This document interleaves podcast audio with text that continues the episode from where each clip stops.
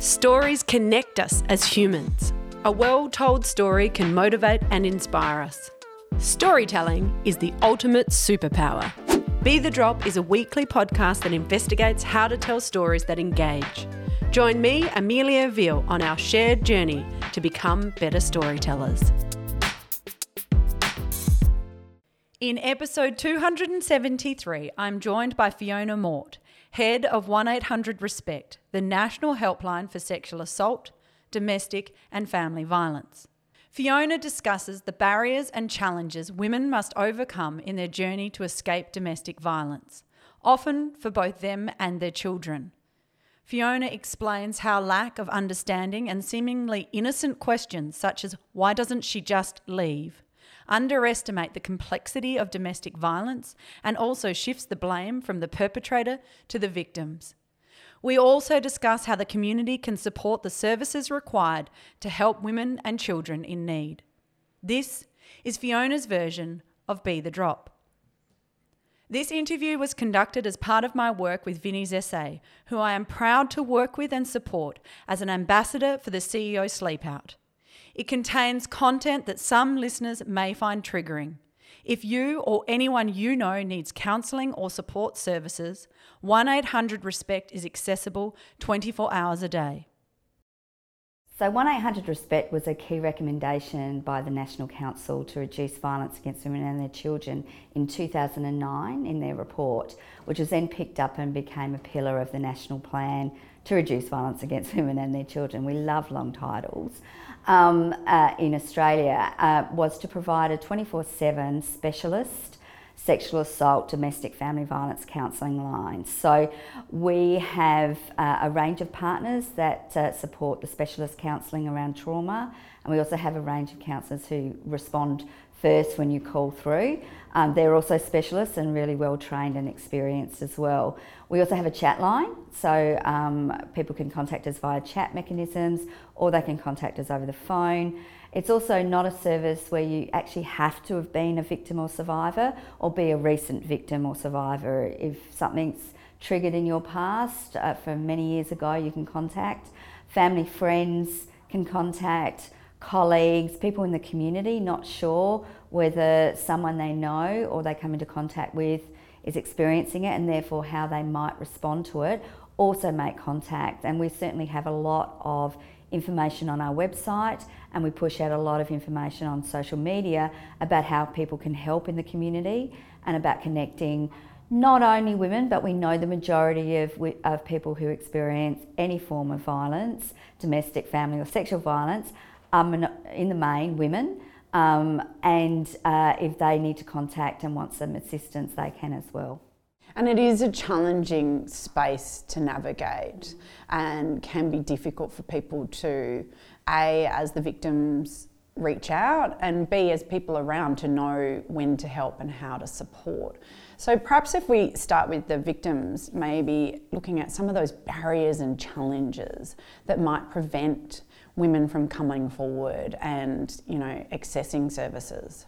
So I mean, the first point is women are diverse, so they're not the same. They have diverse background, diverse ages, diverse experiences.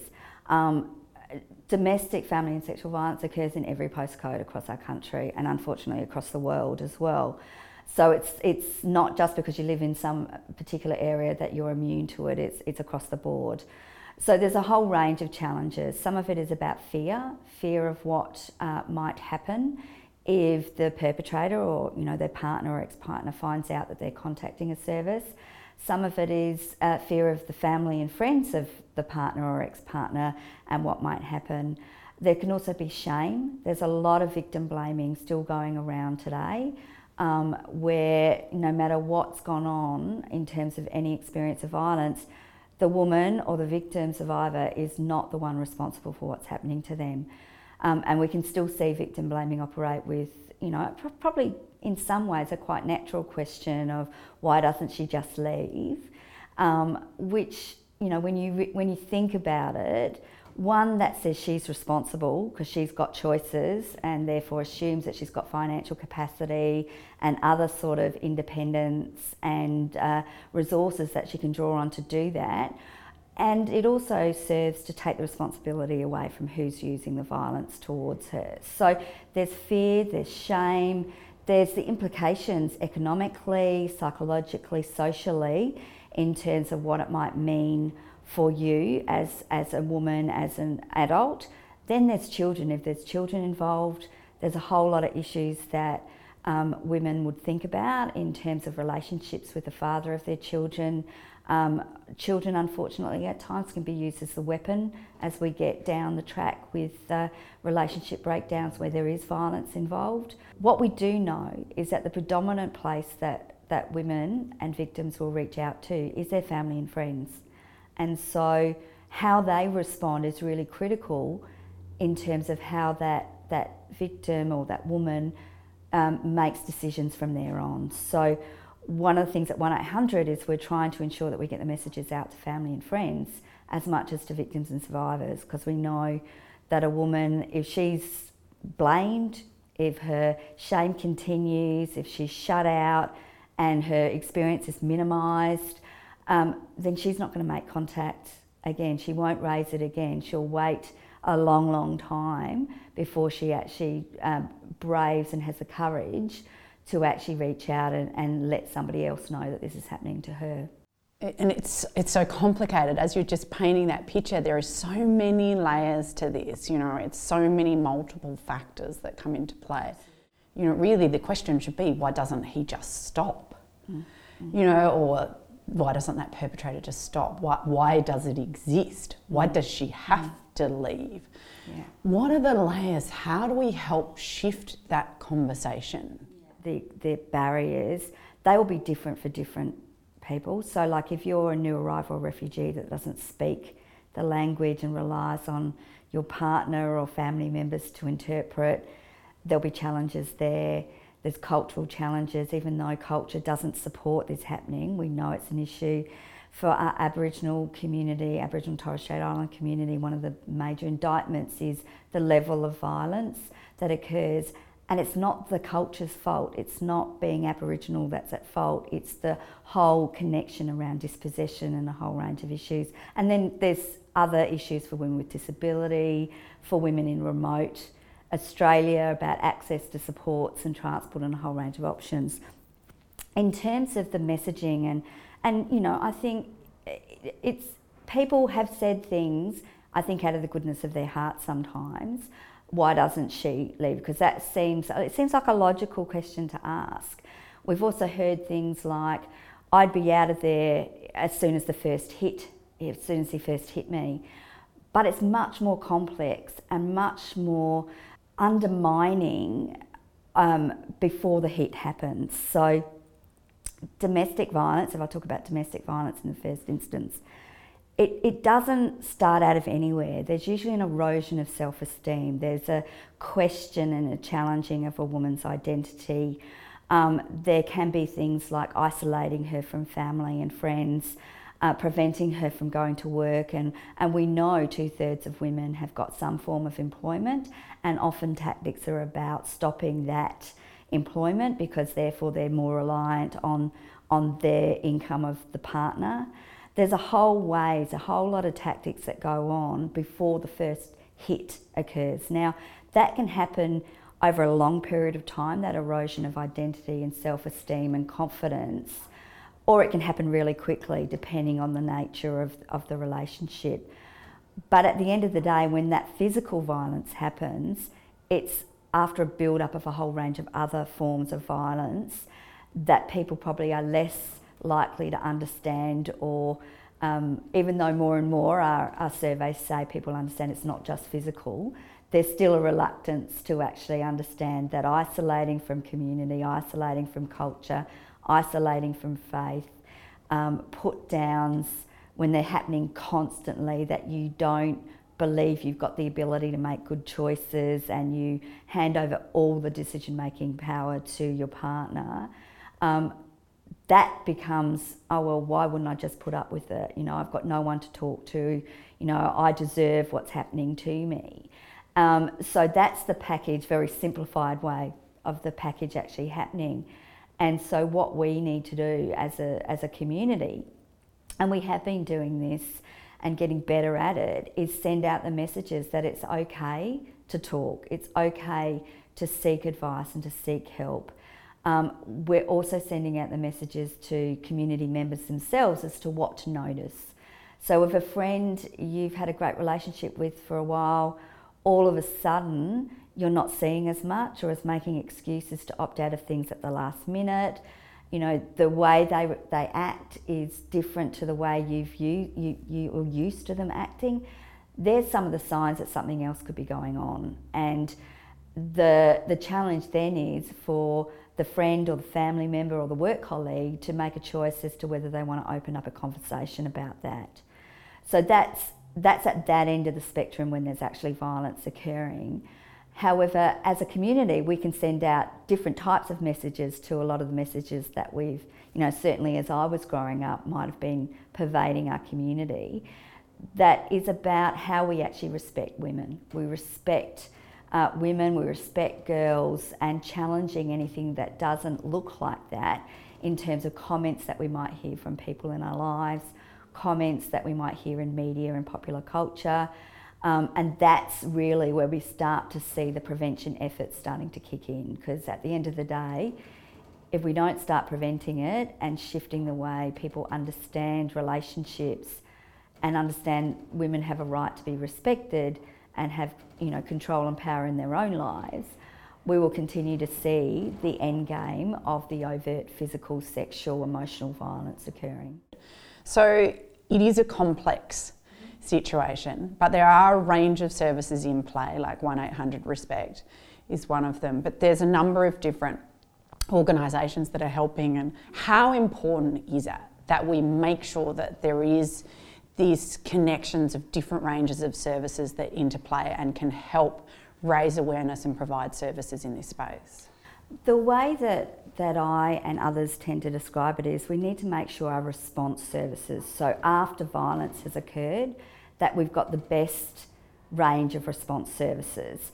And what we know is the most beneficial is when those services are connected to each other, sharing information, have an agreed understanding of risk and how to manage risk.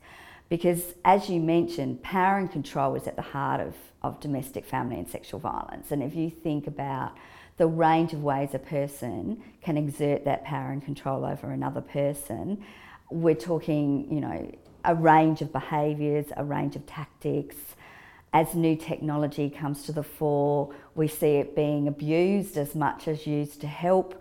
Um, and so we've all we've all got to be working together and understand risk in the same way and work together to manage that risk because it can be very volatile. We've seen that unfortunately with the murders of not only women themselves but their children as well and other family members.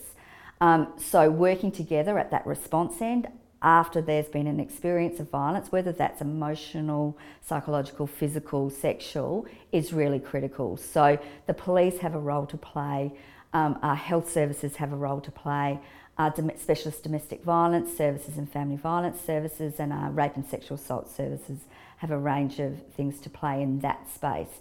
But we also need to be starting to look at how we identify things earlier the earlier we can get in, the better. If we if we if we're intervening post the physical and sexual violence occurring, that's really tough. Somebody's gone through extreme trauma, extreme violence, and the impact is really challenging to, to support and, and work through. Prevention is better than cure, and we all know that saying. So, the Vinnie's Women's Crisis Centre provides that you know, emergency accommodation for women and children and their pets um, who are escaping gives them that chance to breathe, to connect with other services and look at their options. What role does that play in this picture?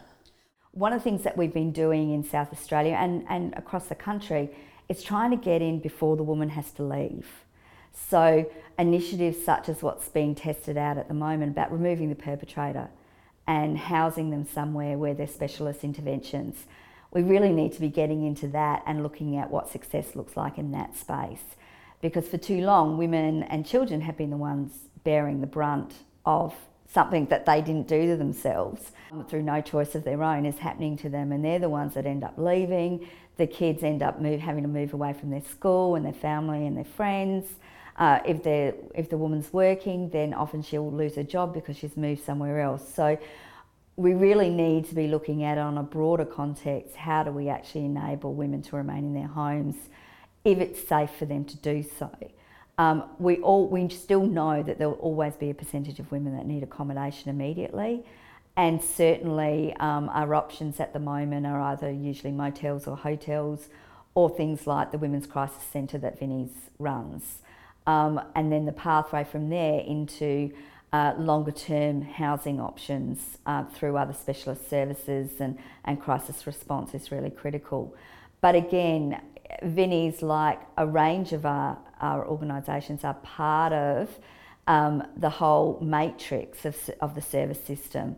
What we need to ensure is that if a woman connects with the services through the Vinnie's Women's Crisis Centre, that what information she uh, she provides, she doesn't need to repeat the next time she goes to the next service or when police, you know, if she wants to go down a police pathway or whatever. Mm. And that, that, reframing that you were talking about around reframing it, so looking at ways that the perpetrator could be removed or rehomed so that the women and children can stay home, you know, I think makes so much sense. But obviously, there's a complexity in and around that, and the interagency services are focusing on, on working around that. What, you know, how can we help support those conversations on a broader community context? One of the things that I often talk about is I sort of separate it like I talked about before. We've got response services that, you know, most of them are in the non government arena. There is a huge ability for people in our community, if they want to do something, to donate, to reach out to those services to say, What do you need from me? I'm, you know, I might have skills in gardening or skills in transport they're always looking out for help, and I know Vinnie's has a whole range of volunteers that they use in their programs. So that's one way that the average person in the community could actually help. Providing information to their family and friends about what services are available, connecting them up with 1800 Respect is another way. I think, um, and that's, and if you see violence, if you see a physical act or you're worried that, you know, somebody out at a pub is going to go home and going to be attacked, by somebody that they met in the pub or whatever, then you've, you've got an option as to whether you want to have a conversation with that potential victim or whether you want to contact the police or take some, you know, at the end of the day, if violence is actually happening and you're witnessing it, you've got a choice. You can take photos if you've got an iPhone, you can intervene, but that could be scary and that could be dangerous to you, or you can ring the police directly and actually get some action. Is there a call to arms? Like, you know, is your what is your burning passion? And you think please do you know this. Help us do this. Or what is it for you? Look i think i think as a community it's about actually educating yourself about what's going on. We still have a lot of mythology out in our community you know when i go and talk about 1800 or in my previous roles talk about violence against women i will always get the question in the in the group about well what about the men you know my, you know, I know a bloke who's experienced it, and I'm not trying to invalidate that experience. You know, we do know that men experience violence and they experience domestic violence and sexual violence, but in the main, they experience it from other men. Um, and in the main, all our data from the Australian Bureau of Statistics and other bear out that the majority of victims of domestic, family, and sexual violence are women, and unfortunately, the majority of perpetrators are men. That doesn't mean all men are to blame, um, but all men have a role. So I think it's about a call out to men in our community to actually engage with this and a call out to the entire community to equip themselves with the knowledge from valid sources because you know social media is great but sometimes it's not quite the valid source that it could be and Google's great and the internet's great but there's a lot of people that don't have the thorough peer reviewed data, etc., included on their, their sites. So it's about, and there's an onus on us to ensure we get the information out there, but to, to gear yourself up with all the knowledge, not of an expert or a specialist, but about the challenges that you can get when you start to challenge this issue. Because at the heart, it's about gender inequality. At the heart, that challenges people because some people don't like the notion of, of sharing power, sharing control, sharing participation, and therefore you are going to get a pushback. The women's sector's been used to getting pushbacks for decades, even centuries now. Um, as we make you know a step forward, we get pushed back. So, if we want to make a difference in our community, let's arm ourselves or, or let's educate ourselves about the mythology that still is pervasive, such as why doesn't she just leave? Everything that's about blaming the victim. And start to sort of prepare yourself to be part of asking the question well, let's not ask that question anymore. Let's ask, why does he think it's okay to do that? Why does he think it's okay to use violence against another human being? Why does he think it's okay to control and have power over? Let's start asking those questions, and that's where the community has a role to play. We've got to call things out when they're there, but we've got to actually look at how we engage all parts of the community in ending domestic, family, and sexual violence because we can. We know we can prevent it, we know we can end it, but we can't if we're not all working together. Thanks for joining me for another episode of Be the Drop. Don't forget to subscribe in order to ensure you never miss out on one of our weekly episodes. Be the Drop is produced by Narrative Marketing, where we believe that stories connect individuals and that powerful storytelling can positively impact the world. To unleash your storytelling superpower, visit narrativemarketing.com.au or check out our social links in the show notes. To contact me directly with any specific comments you have, you can email me via amelia at narrativemarketing.com.au. And don't forget that whilst a task or challenge may seem overwhelming, a waterfall begins with one drop. And look what comes from that.